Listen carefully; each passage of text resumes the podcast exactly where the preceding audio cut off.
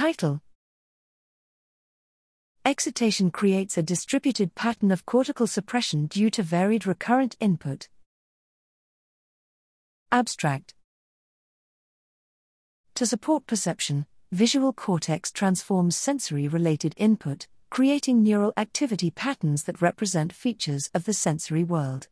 These cortical input output transformations can potentially be strongly influenced by local, recurrent connections between neurons, yet how recurrent connections affect transformations has been unclear.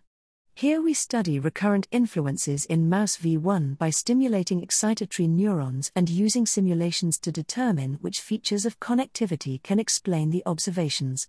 We find that strong visual stimuli suppress many neurons, resulting in a salt and pepper pattern of neurons with suppressed and elevated firing. Stimulating excitatory cells optogenetically produces a similar salt and pepper pattern of suppression.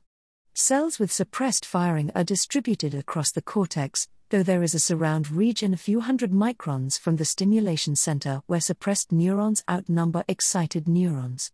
A balanced state cortical model, with strong heterogeneous recurrent coupling and variability in neurons' inputs, replicates the observed firing rate distributions and dynamics, and also explains prior reports of suppression from single cell stimulation.